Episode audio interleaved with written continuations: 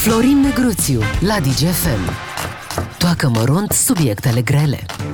A venit Florin Negruțiu, bună dimineața Florin! Bună dimineața! Ne bucurăm să te avem în această dimineață aici, așa cum foarte mulți uh, s-ar bucura să fie reprezentați de un președinte hotărât, cum este Volodymyr Zelensky. Am auzit foarte multă lume spunând lucrul ăsta în ultima vreme. Aș vrea să am și eu un președinte cum este Zelensky pentru că Zelenski este întruchiparea uh, rezistenței ucrainene în momentul ăsta, iar ceea ce se întâmplă în Ucraina ne face și pe noi, care privim de pe margine, să ne dorim să fim mai buni, mai curajoși, uh, mai hotărâți, mai treji, nu? Și atunci uh, lumea se uită cu admirație la Zelenski, lumea întreagă, nu doar românii, pentru că mulți reușesc să facă comparația asta. Dar al nostru de ce nu este? Așa. Păi nici Zelenski nu era așa, nu era într-o mare, uh, într-un mare vârf de popularitate înainte de invazia rusă. El și-a dovedit uh, bărbăția și curajul în această situație extraordinară. Eu nu-mi doresc să ajungem să uh, trăim uh, situații limită, situații extreme în care să ne dovedim curajul. Eu cred că românii sunt curajoși. Nu sunt de acord cu opinia conform căreia toată lumea va fugi de aici împreună cu vedetele de televiziune și de radio. Uh, cred că vor rămâne oameni să-și apere țara, să-și apere orașul, să-și apere familia. Dar lucrurile astea nu le putem verifica decât odată. De asta este mai bine să, să nu ajungem le acolo. verificăm, da. Ei însă le-au verificat, uh, președintele Zelenski a avut și opțiunea să fie extras de acolo chiar la începutul acestui uh, război, a primit o astfel de propunere uh, pe care a refuzat-o și a rămas să lupte alături de armata Ucrainei. Pentru că așa se naște un mit, așa se nasc națiunile, de fapt, din astfel de povești cu eroi exemplari. Există nenumărate povești la începutul invaziei rusești care au contribuit la nașterea uh, poveștii ăsteia a națiunii ucrainene, a renașterii națiunii ucrainene, care să ne amintim, uh, dreptul de existență al Ucrainei, al Ucrainei, al statului, al poporului ucrainean a fost negat de Putin la începutul invaziei. Spunea că această țară nu trebuie să existe, pentru că este o țară inventată. Acest popor nu există, pentru că de fapt ei sunt ruși ca noi și vor să fie cu noi. E, oamenii ăștia dau dovadă de o lună de zile că sunt un popor și sunt o națiune mai națiune și mai popor decât foarte multe alte uh, popoare și națiuni din lumea asta. Iar națiunile au nevoie, pentru a fi investite cu încrederea noastră, de astfel de povești uh, exemplare, de astfel de eroi exemplari. Țineți minte, cei 13 din insula Șerpilor. A fost una dintre narațiunile de la începutul invaziei care a uh, um, care a alimentat sentimentul ăsta al rezistenței ucrainene. Chit că povestea s-a dovedit ulterior că este falsă, că cei 13 n-au murit ca niște martiri, au fost capturați de, de ruși, duși în, duși în Crimea, dar o astfel de poveste nu a făcut decât să le arate și altora că se poate rezista. Iar vârful rezistenței este acest Volodymyr Zelensky, care are o capacitate extraordinară de comunicare. Uh, propaganda lui bate orice fel de propagandă a lui Putin. Și Apropo propaganda de, nu este un cuvânt uh, peiorativ, este pur și simplu un cuvânt care definește comunicarea de război. Apropo de capacitatea lui Zelensky de, de a comunica, ce te fascinează mai mult? Uh, escalele pe care le face el uh, în fața parlamentarilor din diverse țări sau felul în care comunică, pentru că are un alt, cu totul alt registru când comunică cu proprii lui uh, cetățeni pe care îi îndeamnă la, la rezistență? El e un orator excelent și pe internațional, da? Ieri mi se pare, a vorbit în fața parlamentarilor din Italia. Uh-huh. Chiar și cu papa de la Roma a vorbit, da, pe este... care l-a invitat în Ucraina, iar uh, discursul lui cel mai uh, vehement e cel în care vorbește cu proprii lui cetățeni. Zelenski nu folosește niciun cuvânt în plus. Discursul lui, dacă te uiți și îl analizezi, are exact cuvintele care trebuie. Nu are niciun fel de podoabe merge direct la țintă, de asta are și uh, capacitatea asta extraordinară de a fi sau de a părea sincer și direct. chit că vorbește cu uh, rezistența cu poporul ucrainean, chit că vorbește cu uh, congresmenii americani, chit că vorbește în Bundestag, chit că vorbește cu popoarele din Europa care fac manifestații de susținere pentru Ucraina. Pentru că a intrat acum două săptămâni într-un sistem de videoconferință cu uh, oameni din multe orașe din, din Europa care au ieșit în număr foarte mare să susțină Ucraina. În Praga au fost câteva zeci de mii de oameni. Dar pare că PR-ul este una din armele acestei rezistențe, da? Și e foarte atent la detalii. Le-a vorbit uh, englezilor de Churchill, le-a vorbit americanilor uh-huh. de Pearl Harbor, uh, italienilor, uh, ca să le dea o dimensiune a catastrofei, uh, le zicea ceva de genul, imaginați-vă că ați pierde Genoa. Adică foarte, foarte Este foarte bine. bun, pentru că este prima dată când comunicarea este de fapt războiul sau propaganda nu folosește războiului, ci este parte din războiul ăsta. Niciodată, de pildă, un război nu a fost condus cu un smartphone. Asta face Zelenski. Zelenski nu trage cu pușca. Zelenski trage cu cuvântul. Cuvântul lui este în momentul ăsta cea mai eficientă armă a Ucrainei. Bate orice javelină și orice bayraktar. Faptul că Zelenski vorbește în fiecare zi, se filmează în fiecare zi, le arată ucrainenilor că este acolo, că nu a plecat din Kiev, că rezistă, dă un uh, uh, imbold extraordinar rezistenței ucrainene. Pe de altă parte, le arată tuturor din întreaga lume că Ucraina trebuie sprijinită, că este o investiție bună în momentul ăsta să ofer armament, uh, muniție Ucrainei ca să oprească Rusia Uh, să nu se extindă, să nu, să nu se reverse în, uh, în uh, Europa. Și mai trebuie făcut ceva, pentru că Zelenski cere în continuu lucrul ăsta.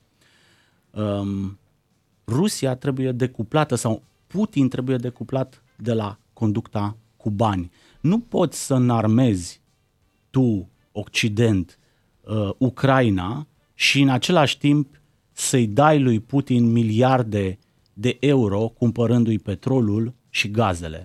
Pur și simplu nu este o afacere să faci lucrul ăsta. Cu aceste cuvinte pe care le folosește, adună aplauze în Congresul American, în Camera Lorzilor, în toate parlamentele în care a vorbit. Dacă am face așa un exercițiu de imaginație, să ne imaginăm că uh, Volodimir Zelenski ar susține un discurs și în Parlamentul României. Hm. Crezi că ar fi aplaudat sau ar exista anumite formațiuni din Parlament care poate au alte păreri în momentul de față și care s-ar abține. Și care s-ar abține, hai să zicem că l-ar huidui, că nu cred că ar merge până acolo. L-ar înghiți, l-ar hali. Mm, la cine mă gândesc? Mm, la cine te gândești? la înțelepciunea rusească. Uh, da, ai văzut că au cam tăcut în Au tăcut, vreme. așa este, da. Acum au început să scoată capul firav, dar cu narațiunea asta foarte dragă Rusiei, că noi ar trebui să fim neutri, domnule, să fim pacifiști pace și prietenie și între chiar popoare. se plâng că dacă te declar neutru, ești catalogat putinist în momentul de față. Dar poți face pace cu Putin? Este o întrebare. Poți face pace cu Putin? Poți pune preț pe cuvântul unui astfel de om? Omul ăsta, după ce faci pace, să, spun că, să spunem că îi întinzi o mână, da? și că el îți întinde la rândul lui o mână și um, își retrage prin absurd armata din Ucraina. Omul ăsta va fi a doua zi altceva decât un ucigaș de copii? Adică poate cineva uita ce face dementul ăsta, sceleratul ăsta de Putin în Mariupol, unde bombardează la ras. Oamenii nu pot să iasă din oraș, sunt, ținut, sunt uh, ținuți ostatici în orașul ăla și sunt omorâți sistematic în fiecare zi, sunt bombardate culoarele umanitare, oamenii ăia sunt omorâți, copii, Apar imagini în fiecare zi, copii uciși în Mariupol, bătrâni uciși în Mariupol, nu pot să-și îngroape morții, sunt îngropați în, în, în parcul central. Deci omul ăsta poate fi considerat altceva decât un criminal de copii, un ucigaș de civil. În momentul în care el a decis să bombardeze obiective civile, a devenit automat criminal de război. Ori un criminal de război trebuie tratat ca un criminal de război potrivit dreptului internațional. Omul ăsta trebuie adus în fața unui tribunal penal internațional și condamnat pentru ce a făcut în Ucraina, pentru crimele de război comise în Ucraina. Nu Hai poți să, ne să fii pacifist puțin. în legătură cu crima. Nu poți să fii echidistant între rău și bine, da? Ce facem noi aici? Îi dăm cuvântul lui Putin? Hai să ascultăm și, și partea, partea cealaltă, cealaltă, nu? Da, așa se spune. E ca și cum Florin... aș duce la Hitler și l-ar întreba ce părere... Nu. Cum se pun întrebările acum în presă? Ați fost acuzat, domnule Hitler, ați fost acuzat că ați ucis niște evrei. Cum comentați? Nu? Așa ar trebui să așa mă duc eu la Putin și să-l întreb. Ă, ați fost acuzat că ați omorât niște zeci de mii de oameni în, în Ucraina. Cum comentați? Cât de eficient este discursul lui Zelenski? Pentru că el își face treaba foarte bine, cere acest ajutor internațional, a venit ajutorul până la un punct, însă sunt lucruri care nu se întâmplă. Cu spațiu aerian și cu alte solicitări pe care le are, chiar legate de acea întrerupere a colaborării cu Rusia pe partea de energie. El cere uh, în mod sistematic acel no-fly zone, adică să nu mai zboare nimic pe cerul Ucrainei. Da? Asta este o cerere inacceptabilă, pentru că toată lumea i-a spus, și NATO și America, i-au spus că asta ar însemna atragerea NATO în război, deci al treilea război mondial. Uh, altfel spus, dacă NATO interceptează un avion uh, rusesc deasupra Ucrainei, ar, ar trebui să-l dea jos. Ori asta ar însemna atragerea NATO în conflict.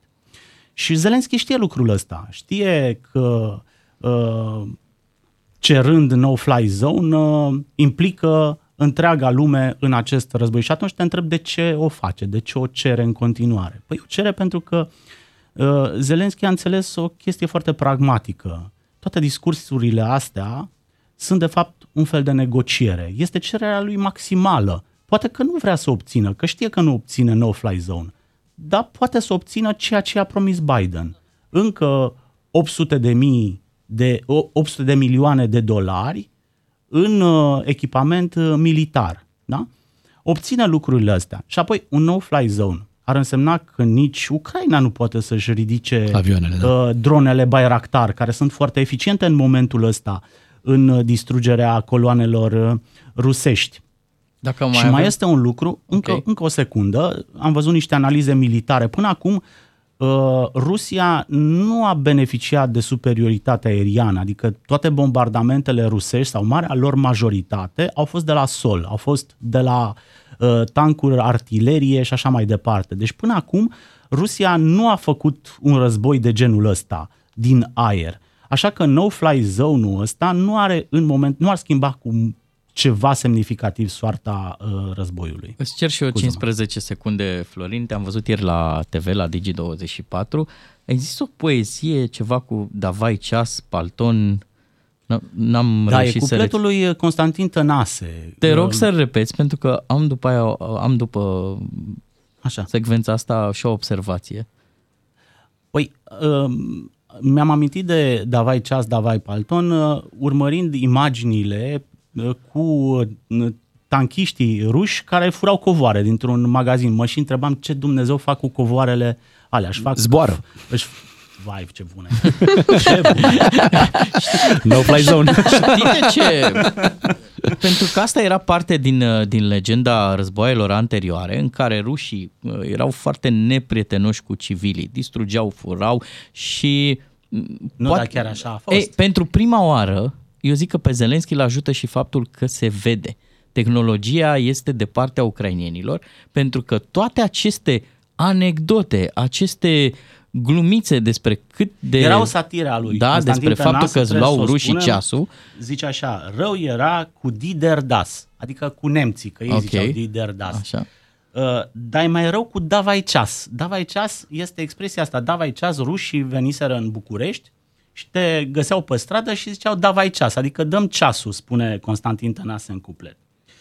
De la Nistru până la Don, davai ceas, davai palton, davai ceas, davai moșie, harașot o vărășie. Uh-huh. Adică veniseră rușii să ne elibereze, dar ne eliberau de tot ce aveam. Uh, de tot ce aveam. Da? da, și a, asta era observația mea că, de, adică în avantajul lui Zelenski e faptul că discursul lui e dublat de ceea ce se vede, de ceea ce captează tehnologia. Că nu e zi să nu primim pe Telegram, pe uh, conturile sociale, confirmarea că ceea ce spun ei că li se întâmplă, că invazia asta e o nenorocire, uh, fără să avem și confirmarea vizuală. Pentru că uh, Zelenski duce o propagandă de secol 21 folosind tehnologia, folosind instrumentele lumii în care trăim, în timp ce Putin duce o propagandă neagră de Acolo s-au închis obloanele, da, acolo ați văzut văzut, că, exact invers. ați văzut că Putin are trei telefoane de alea cu fir la biroul lui. Cele mai sigure, nu pică Nu semnalul. l-ai văzut? Florin, nu îți l-ați mulțumim. Văzut cum Ba arată? da, ba da, am văzut, ca am un văzut. despot din secolul XIX, singur, la masa aia de 8 metri, nimeni în jurul lui. Îți mulțumim, Florin Negruțiu. Ne reauzim cu Florin uh, miercurea viitoare. Acum ne apropiem de știrile orei 9. La DGFM, Florin Negruțiu îți spune verde în față.